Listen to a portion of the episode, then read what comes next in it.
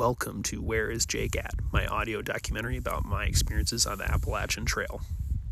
Good evening from Jared or Gerard um, Gap Campground, or kind of stealth campground. So I'm here tonight with two other folks who are similar in age to me, Two Spoons and Daniel.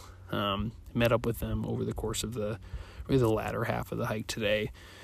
I also met Eric and Jake. Both those guys are really awesome. So good to start seeing some younger people out on the trail.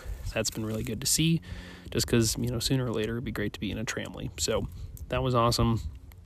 The hike went well. A little bit more mileage than expected. I think I did close to 18 miles, um, which wasn't really my goal, but I didn't really like the camping setups at Lance Creek, which was kind of what my plan was. So I went a little bit further to Gerard Gap.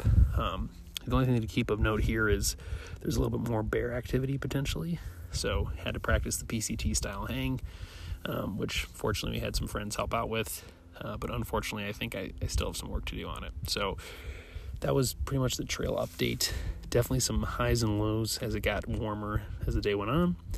But we did have trail magic at Woody Gap, and that was definitely the the high, high, high of the day, having a Sunkist and um, chips and all that fun stuff. So shout out to Zigzag and out or Officer for providing that.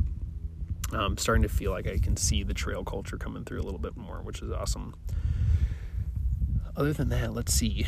Um, one thing I want to do is some shout outs here.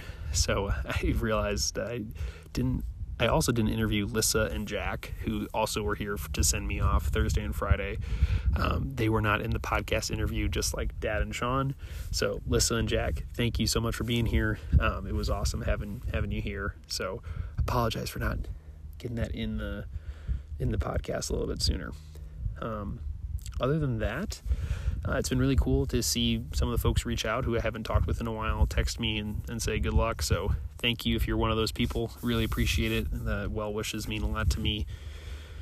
I think that's pretty much it for the day. Um, I think if I could sum up today in one word, it was definitely a little bit of a roller coaster. Like going into Woody Gap, I was kind of like, oh, I should stay in a hostel. I'm not feeling super great. I'm going too hard. And then after Trail Magic happened, it just really lifted the mood for the whole day. So just like I've heard before, it really is a roller coaster, and today was one of those days. Um, tomorrow, I'm going to promise myself that I absolutely do not go too far. Hopefully, 12 to 16 miles, probably less. I don't know. We'll see what happens. It's a big hike day with Blood Mountain, which is supposed to be kind of a, a highlight of the Georgia section.